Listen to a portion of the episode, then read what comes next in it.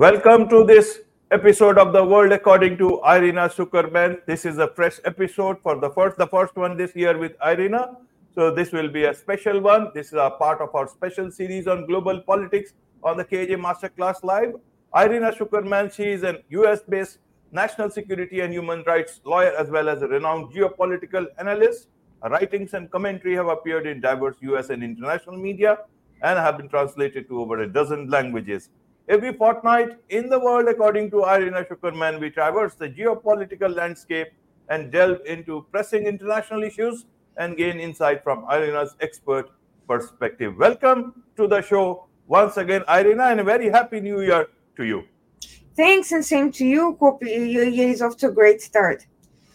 Wonderful, wonderful. A great, great, great start to a new year from uh, uh, from a cover, coverage point of view in terms of geopolitics we will understand from you how whether it has been a great start or not. Let's look at the impact of the US UK strike on Yemen. How do we understand? This is the big topic that we'll be covering today. So let us understand in full what is this UN uh, US UK strike on Yemen? Why suddenly Yemen, Yemen has come into the picture from a layman's perspective? Someone sitting, say, suppose in a village in India, how do they understand this part? Why Yemen has suddenly become the hotbed for US UK strike? Well, that uh, general area has always been very important. About one fifth of the, of the world's uh, maritime trade uh, passes through uh, Bab el Mandab, Strait of Hormuz, the Red Sea, uh, the general Gulf of Oman area. Much of it is oil and gas uh, that is that goes on to Africa and to the Far East to uh, Japan, South Korea, countries that are heavily dependent um, on imports of uh, energy from abroad. Uh, Yemen has been uh, a complicated country for many decades, but in the last decade, the biggest issue has been the uprising of the Iran backed Houthis. A minority Muslim uh, family that expanded significantly through uh, complex marriage and tribal uh, networks and through conquest.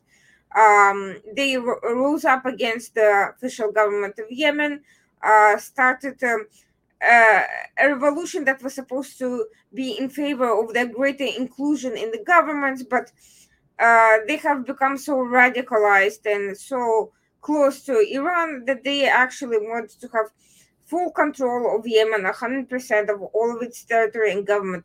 They do not want to be engaged in any power sharing agreements. Um, Saudi Arabia was eventually invited by Yemen to uh, to help address this uprising. It led a long war of eight years.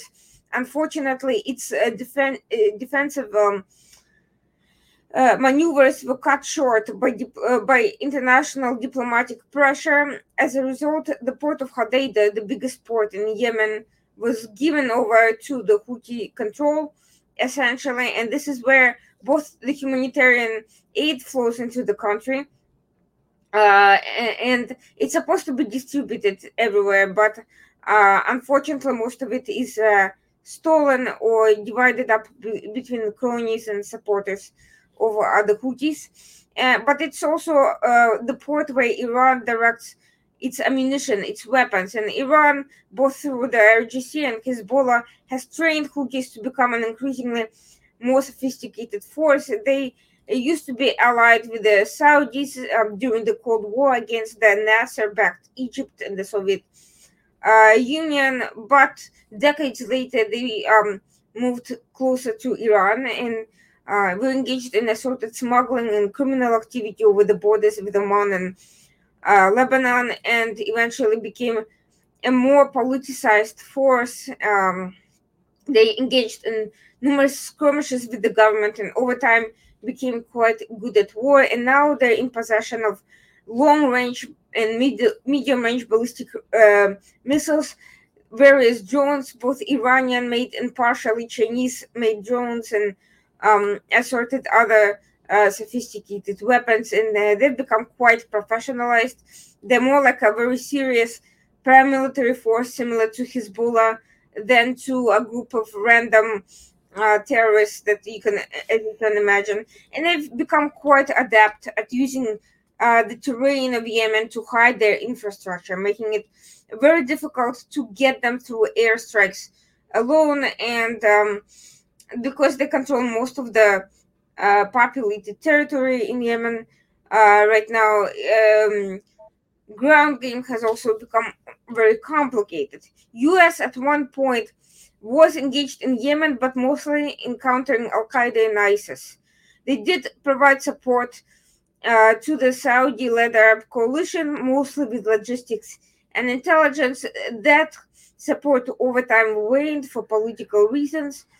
Uh, so, uh, since then, US withdrew any support. The Saudis decided to engage in peace talks with the Houthis, uh, which have so far led nowhere.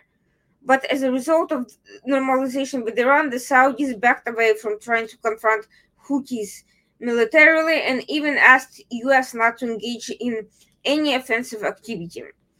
Um, since October 7th, um, so previously, um, uh, because Houthis are an Iranian proxy, they have been they have essentially pledged fealty to the Tehran regime and uh, they have become increasingly integrated and interchangeable with the various other Iran backed militias and organizations and movements in the region.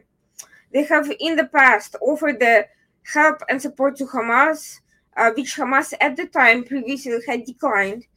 And they have also um, uh, provided very positive political support to the Taliban in Afghanistan.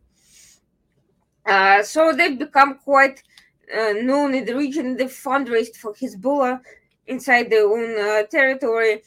Um, after October 7th, they became Iran's most potent weapon because they were once more, where previously they focused their military strikes on Saudi Arabia and UAE, now they reoriented towards trying to get to strike Israel. Uh, and eventually, when is um, uh, they focused, uh, they did manage to get close to reaching uh, Israeli territory because they now have long range rockets, but most of their strikes were directed at commercial ships. Israel redirected most of its traffic around um, Cape of Good Hope, Good Hope in Africa. Uh, so then they started attacking any Western um, uh, vessels that passed through the region avoiding Russia and Ch- Russian and Chinese ships, however. Uh, all of that was coordinated with Iran the, uh, that renewed its past uh, habit of abducting oil tankers and hijacking its crews. And there was also apparent co- possible coordination with Somali uh, pirates who hijacked one of the ships and were intercepted by the United and apprehended by the United States um, U.S. ended up moving a lot of um, a number of warships to the area. Iran responded by moving intelligence uh, spy ships there, as well as occupying local Yemeni islands that made it very difficult for um, U.S. to uh, worship one of the U.S. warships to leave leave the area. So those all of these um, continuing strikes and attacks were coordinated between Iran and Houthis, with Iran giving orders. At one point, it even had an ambassador in Sana'a, the capital occupied by the Houthis, and um, it became such a big problem that the Suez Canal, where much of this traffic was directed, lost 40% of its revenue. Shipping costs rose 250%. Uh, all of that obviously had an impact on energy prices, on economies of the countries most dependent on these uh, things, and it just made um, freedom of navigation impossible in this highly strategic region. U.S. had warned Houthis multiple times, along with the United Kingdom and a coalition of defensive ships. They've tried um, striking down uh, these uh, missiles and drones without engaging in offensive action, but after a while, it became um, uh, the Houthis became engaged in deliberate provocations, pushing the envelope farther and farther. Now, the first thing that President Biden did when he came to office in terms of foreign policy was remove the Houthis from the foreign terrorist organization uh, list where President Trump um, placed them just right before leaving uh, leaving the White House. Now there is an ongoing discussion about redesignating them. Uh, a lot of the media today reported that they would be placed back on the FTO after President Biden called them terrorists, but former Trump officials say that it uh, Houthis will be sanctioned as a group, that, but not placed on that specific top level uh, designation. Regardless, uh, U.S. engaged in symbolic strikes. They gave the Houthis a warning about the timing of the strikes, which uh, they claimed would prevent esca- regional escalation. The Houthis had an opportunity to remove much of their weapons and fighters from the area, and they renewed the strikes as soon as it was uh, over. And today, U.S. after uh, you know after repeat of this of these strikes, after U.S. had to do a repeat run, this time specifically signaling to Iran uh, that um, Iran uh, that it's behind it. Uh, the Houthis continued nevertheless, and so today U.S. and UK engaged in a preemptive strike for the first time. Um, but given the fact that a lot of this infrastructure is hidden deep inside the country, it's not clear what impact it's going to have. It's literally just happened today. Right, right, Irina. In terms of Houthis, if you look at it, what is it that they want? Are they uh, are they going to get anything in the long term in terms of uh, their standing? Because the U.S. and Iran, they, they their relationship might change. Houthis, uh, do they have a long-term objective as a group? Also, in terms of you know what is the Yemen government doing? Do they have a proper uh, structure where they can control? Because uh, last week when the strikes happened, Iran put it as you know these attacks as violation of Yemen's sovereignty and territorial integrity and breach of international laws. Why is it that the US is not putting pressure on the Yemen government? How and, and earlier also the Houthis were there, and but now before because of this uh, Middle East crisis, because of the Gaza Strip and all that stuff, is it has become much much more. What is the Houthis' role here? Do they want uh, a very active role into these things? Is it now how much control does Iran have? Does does their existence only fully rely on Iran, or is it that they have their own agenda uh, in in that whole region? Well, Iran has um, uh, evolved its role from a par- regional partner uh, to the Houthis to completely controlled. To be completely in control, they would not have started any of this without Iran's direction. And while they claim that the impetus for all of this is uh, the war in Gaza and that they are trying uh, to help Hamas, in reality, uh, this is just um, uh, an excuse, a justification for Iran to expand regional war, to humiliate U.S., to push, to test the waters of, of U.S. commitment, and to try to push U.S. and its allies out of their area and to expand its own naval capabilities. As for the Houthis, their agenda is local power. They want to have complete control of Yemen. Uh, the legitimate Yemeni government does not recognize them. However, U.S. and Saudi Arabia have been pushing the uh, the government to include Houthis in, into a uh, a diverse structure, but Houthis want complete control. They don't want to power share, and they are also extremely radical. They are more radical in terms of their views than the Iranian regimes. They have essentially erased women from public space altogether, similar to what the Taliban has done, much more so than Iran. Uh, by the way, they have been killing journalists uh, quite openly, torturing them, abducting people of various bra- backgrounds, recruiting child soldiers, similar to what Hamas and Hezbollah uh, and Polisario in North Africa all Iran linked organizations have been doing. So they're a very extreme group, and they uh, they um, consider U.S. and Israel and and and Jews enemies to be eliminated and destroyed and um, in by all means possible. Obviously, they do not have the means to really fight the United States other than through information wars. But at that, they are quite adept and they're spreading propaganda everywhere. They're brainwashing their populations. Um, Yemen government has been part of the talks with uh, Saudi Arabia for months. Saudi Arabia is leading that effort, um, but uh, it hasn't gone anywhere because the Houthis have made ridiculous, absurd demands. They required $100 billion from the Saudis, plus they wanted all the salaries of their officials paid, and uh, they are they've been smuggling oil from the south. So the situation is uh, very complicated, very bad. There's not much US can do to put any more pressure on Yemen.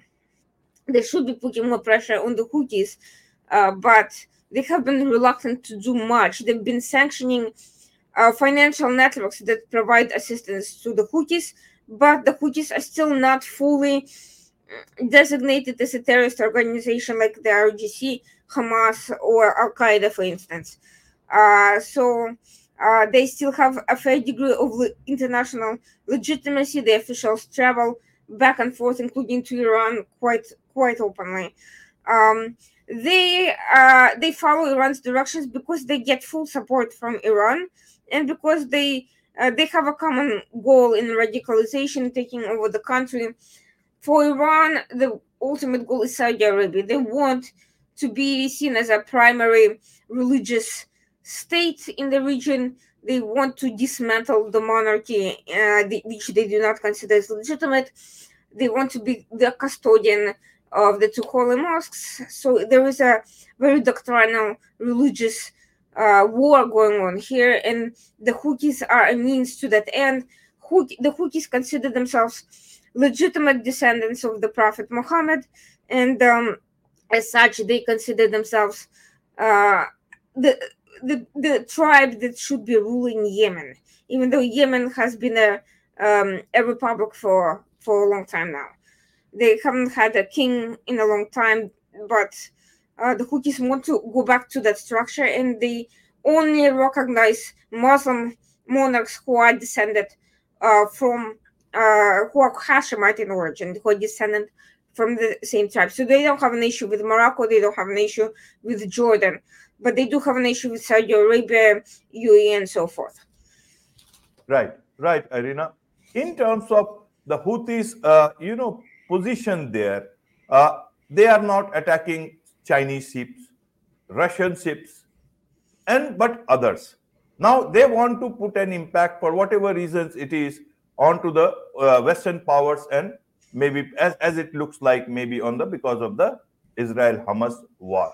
But as, as one of our, you know, uh, viewers uh, has this particular question that did the Houthis attack on the Red Sea hurt Israel and West more or poorer countries in the region dependent on the trade? How do you look at this? Because uh, almost every country is impacted if we look at it that way.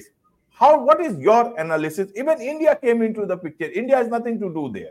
Even Indian aligned ships were, you know, targeted indians were mm-hmm. have, have to look at that so help us understand uh, in terms of the uh, question that we are getting from one of our uh, viewers is onto the this that it is impacting more poorer countries and the world can see through it that there is a bigger agenda and not purely in terms of you know uh, uh, purely in terms of israel or any other thing but much more related to political power and this is what again why can't people see Houthis are doing this attack because of Iran and to achieve their political goals and not because of Gazans? How do you see these sort of views? How do you see the impact on poorer countries uh, from your point of view? They're having quite a very limited impact on Israel, to be honest, other than optics and, you know, just an additional annoyance. Israelis have been preparing for potential for such strikes for a very long time because they're aware of the Houthi capabilities, and it's also very far away. So even with the long range missiles, it's still difficult to reach. Now with the traffic redirected, it's taking longer to deliver uh, the goods, but it's you know it's inconvenient, but it's not a huge problem. The problem is with poorer countries, and it's the problem is with the commercial ships that have been damaged, and also with countries that are more dependent on trade and cannot get it through other routes. Uh, but we have also seen that there is a, a different reason. Um, so the official reason that the Houthi stated is because they want to use the situation as a pressure on Israel to withdraw from Gaza. How, but how is attacking some, you know, European ships uh, that have nothing to do with India, uh, with Israel, and for that matter, don't may, may not even agree with what Israel is doing.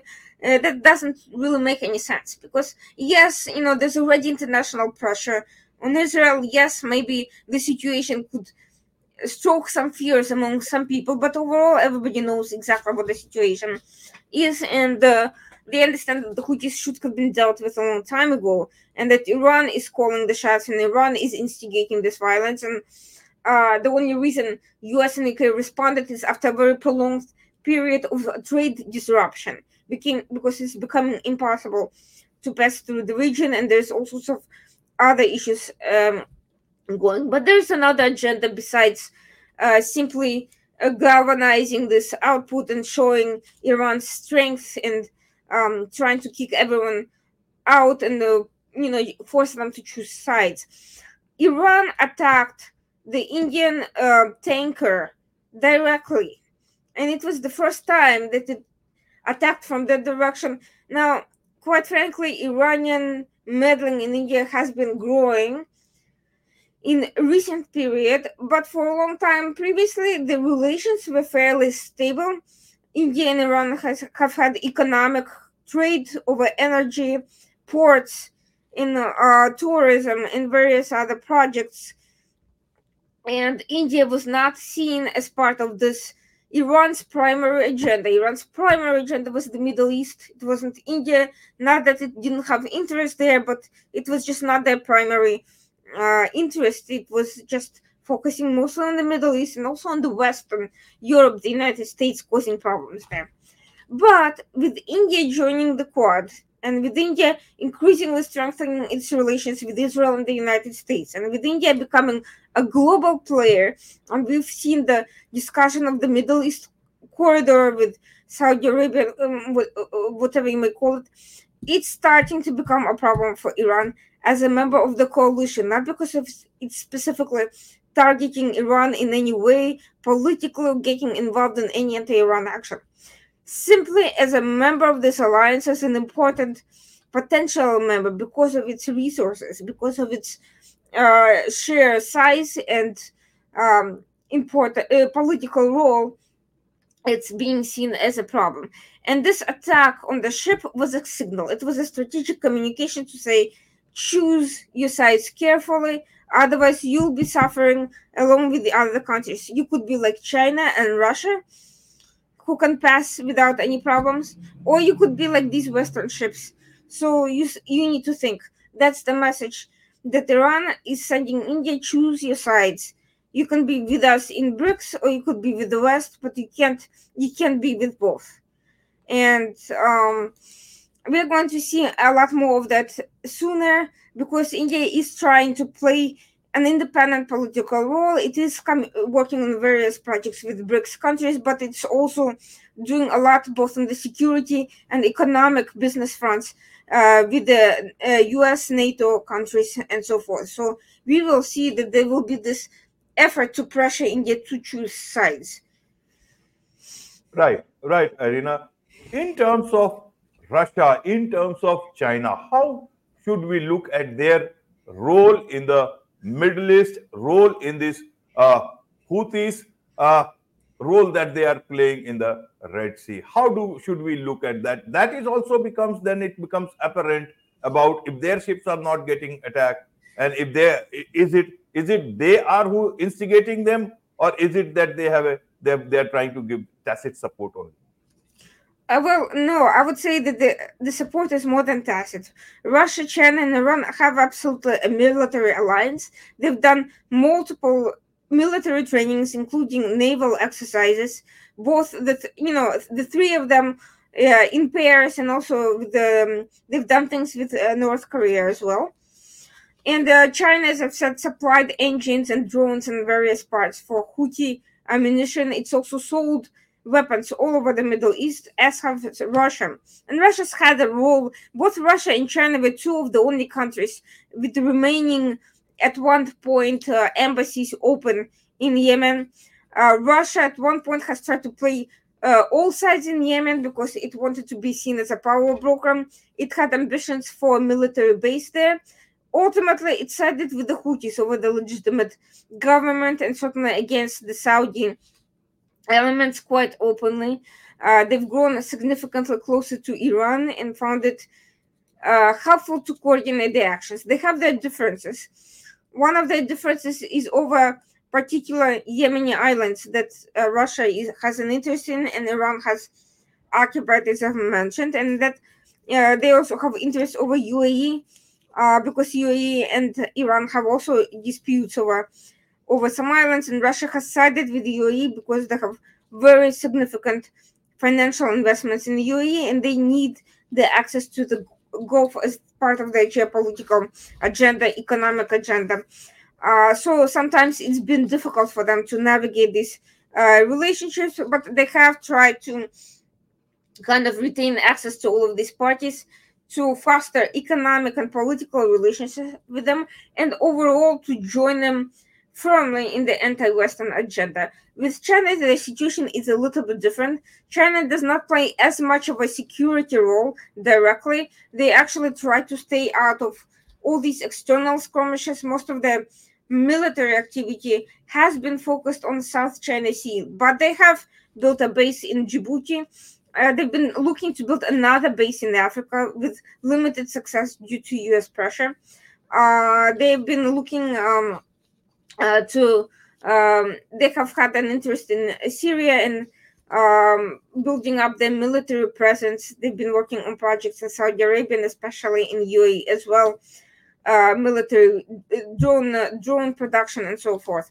So, but still, for them, it's more of a power projection and economic interest and political interest more than an interest in direct military involvement. They are not at the stage when they are ready to project that much power externally because their main focus is Taiwan, um, closer areas, Japan, South Korea, Philippines, not necessarily uh, the Middle East, other than through political and economic uh, pressure. Still, they find it to be an important alliance. They have a top trading relationship in terms of oil with Iran. They have a, growing trade, uh, energy trade relationship with Saudi Arabia as well.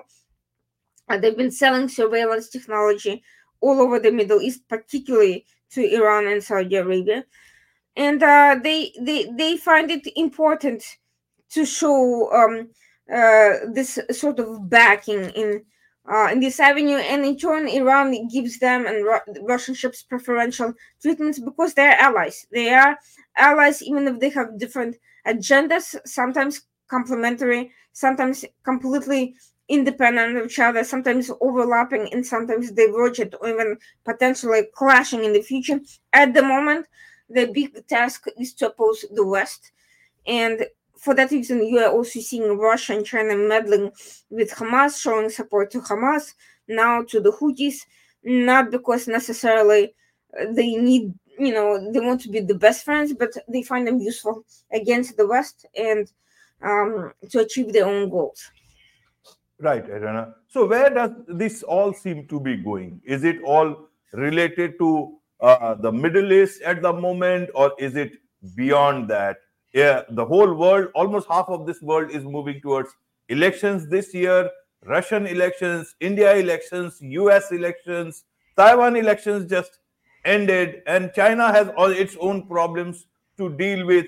So how do you see this problem moving out? Is it going to end with, uh, you know, with the end, uh, end, end of the fight in, in, in Gaza? Is it going to uh, end with the end of fight with Russia and Russia and Ukraine, some sort of a decision comes in. How does this all look like to be panning out? Will the world see more stability in the going days, uh, going days forward? Because Iran has just, you know, the latest is that Iran has uh, had its own strikes in Iraq as well as in uh, in Syria. So does this look like to be much more getting wider, uh, or or is it going to be much more peaceful going forward? How does it look look to you in 2024? I th- I think we are going to see a lot more skirmishes, a lot more efforts to push the envelope. China is watching closely. They were hoping for a political win um, because that would save them the trouble of having to plan any military operations. They will still try to push the new the the new government, the DPP government, um, against any full uh, independence as much as possible.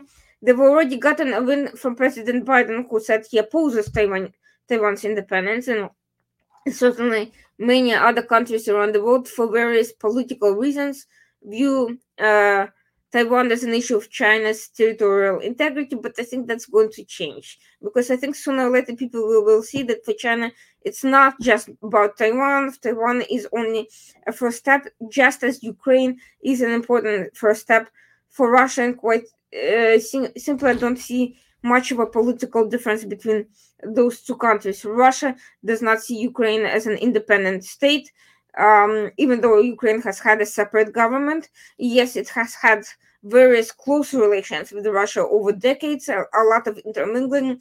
There's been Russian influenced parties, but overall, it's been an independent country with its own e- separate economy, politics, and uh, social issues and trajectories. Similarly, Taiwan has not been any real part of China in so many decades that it's it's uh, uh it's completely different society and culturally you know it has some historic similarities but also a great deal of difference because of a very different political system democratic much more open much more accountable and much more uh, pro-western in many ways and china is very much moving in a different direction so i don't I, I, see that China will be watching closely and seeing how it can coordinate some sort of an effort. I think if it sees that there is a real possibility of a regional conflagration in the Middle East. If Iran, Houthis, and so forth succeed in blocking the navigation completely, if they see US becoming more embroiled and having to develop a strategy uh, to respond to these threats, unsuccessful, most likely for the time being, because uh, this administration still is hoping for some sort of a diplomatic breakthrough with Iran, whatever that means. And while Iran is also, by the way, pursuing um, its nuclear ambitions, uh, China, it will be a good time for China to take action, either by blocking the South China Sea in a similar manner as what Iran is trying to do, or by simply attacking Taiwan or Philippines or uh, engaging in some sort of asymmetrical hybrid warfare that may stop short of a full confrontation with Western militaries, but will certainly stretch them thin. Um, the more conflicts there are that U- uh, U.S. Um, needs to respond to in some way, the easier it is for to start new conflicts and for each aggressor to kind of succeed and make moves because there's only so much that US can be doing diplomatically in terms of strategically providing weapons you know, paying attention, you know, gathering intelligence and so forth. After all, the resources are finite, and um, you know, there's also been a lot of mistakes made over the years, a lot of talent talent lost, and not enough people recruited specifically for all these uh, separate and growing tasks. So, I think there is going to be, uh, you know, a greater chance because I don't see this administration taking any really big daring steps against any one of these parties. Uh, and I think a blow to any one of them would be send a very strong message to the rest. This is why we are seeing North Korea actively dismantling its communications infrastructure with the South Korea. This is a signal that they are, uh, besides the usual, you know, testing of missiles and so forth that we are all used to, they are now actually moving towards unfreezing the conflict and towards a potentially a hard phase because this is a good time. There's only so many conflicts. Yes, you know, Venezuela and Guyana. Venezuela is, mm, you know, threatening to grab a chunk of that. Various conflicts in Africa. So the overall picture is all of these fires are being instigated. Russia, China are certainly stoking these tensions. It's in their interest to do so. Iran is galvanizing its uh, proxies and uh, throwing everything it can to see um, what sticks. They are not necessarily committed to any one proxy. Hamas for them is not an end game.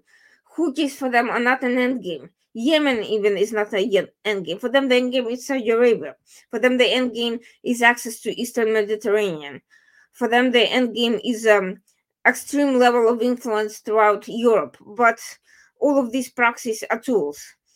So they are thinking what they are able to sacrifice at the moment and how they can get um the, read the US and UK and other allies response and where they can gauge and and find an opening. Right, right, Irina. One last question about India. What are the options here for, a, say, a neutral country like India? Uh, how do you see that? Uh, how do you see India's role till now? And how do you think what is the best way India can look at its interests in that region without looking to take sides much? Well, for the time being, it has not yet come to a point where it needs to necessarily actively choose, although it's going to be pushed by all sides to do so. But it will need to take steps to actively, first of all, uh, protect its interests from immediate tactical assaults, and we have seen it already doing so by sending warships into uh, Indian um, Ocean. It will probably be engaging in more active exercises with other members of the Quad. Probably will be looking to discuss a greater intelligence and security and defense coordination bilaterally as well with various countries.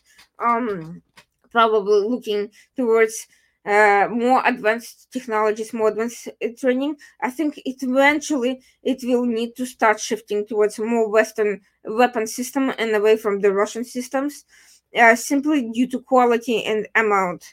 Um, India and the former Soviet Union have been close for historic reasons. They have been very dependent on each other in terms of these systems. But uh, today, India is a country of a, a billion, nearly a billion and a half people. Russia simply does not uh, have what it takes to supply what needs to be in, in the field of modern warfare. Uh, we have seen that the war in Ukraine has exhausted its capabilities.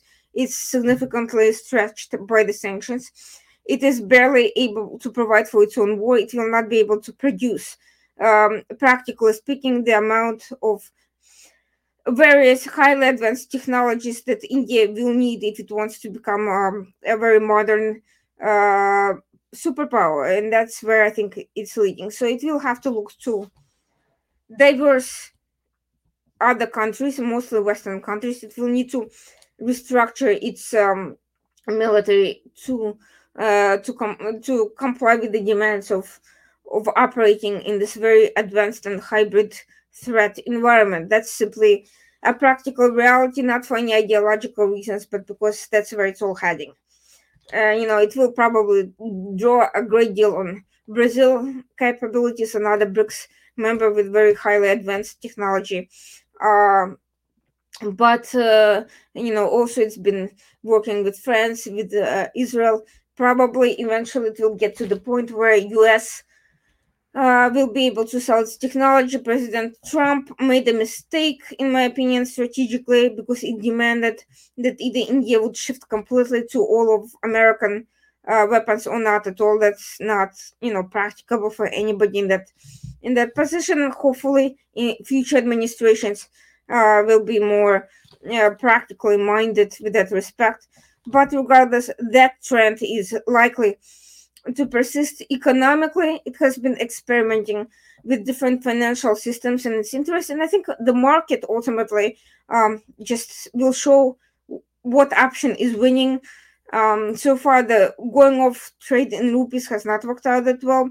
It's a, a combination of different currencies. Has you know um, is one possibility, but if India wants to distance itself from China, it will probably want to rely on, uh, uh, on something other than yuan for the time being. And the, you know, China's economy is not very stable at the moment, and probably will continue to be even less so if it continues with the current course of action. So it may have to um, kind of uh, figure out where it wants to go, but this financial each aspect is something it will have to uh, look at if it wants to protect its interests. Um, I think it's trying hard to balance these relationships, but a lot of it means also transitioning from away from some towards others. And I think eventually, you know, uh, states with other geopolitical ambitions, such as China, will make it impossible not to make that choice. When that's going to be exactly, I don't know. Um, in the past week, we have seen China launch a miniature, an experimental charm offensive by publishing a positive op-ed about uh, Prime Minister Modi and about India's governance in its propaganda, but in reality, it would take a lot more than that to improve relations. And quite frankly, I think they're uh, geopolitical rivals. There's, they're not going to be able to occupy the same space simultaneously with the same with very competing and different visions of the future. And i don't think china's current leadership is amenable to any sort of compromise. I think they want to be number one and the only one. Um whether it's india or the united states or anybody else. So i think india will probably be strengthening its relations with other Indo-Pacific countries, especially with we're seeing growing relations with Japan. We will probably see a lot more with South Korea as well. Um, a lot more in terms of technology space, um, communication space. Um, there's also growing bilateral relations with Middle Eastern countries such as UAE. A lot of investments flowing back and forth. So that sort of diversification is going to happen. I think uh, there's also evidence of India looking to expand its economic reach into Africa. So it already has a significant bridge there, but I think it will look to build on that foundation in light of uh, critical minerals, um, in light of investments, in, in light of uh, defense uh, interests and um, uh, trade of that sort. So we will probably see um, a lot of that going on, and all without necessarily any direct confrontations. But, but what India does voluntarily, which is all these things that I, I, I, I see already happening, does not mean that adversarial actors will be content with just letting it move ahead at its own pace without bothering anybody. I think we will see that there will be various unwelcome moves to force it to, to make that choice and i think india needs to be prepared for it i think its allies historical allies of convenience and otherwise may not be ready to share india with others. And i think that will come um, at a point where india will be forced to shift away. Uh, i know that there's a big point about being independent but i think part of being independent is also understanding who your allies are and who are countries that want to limit your mm, uh, interests based on their own concerns in a very um, hostile way. I think uh, I think those pragmatic decisions will be made when the time comes. Well explained. Well explained. It is indeed a very difficult world, a different world than it was some years back, and all countries will need to be prepared for this. And as it happens, we will continue to get your analysis to the uh, to the audience. With this, it's a wrap on this very special edition of the world according to Irina Tsukerman. Thank you so much indeed for joining us. Thank you so much. Appreciate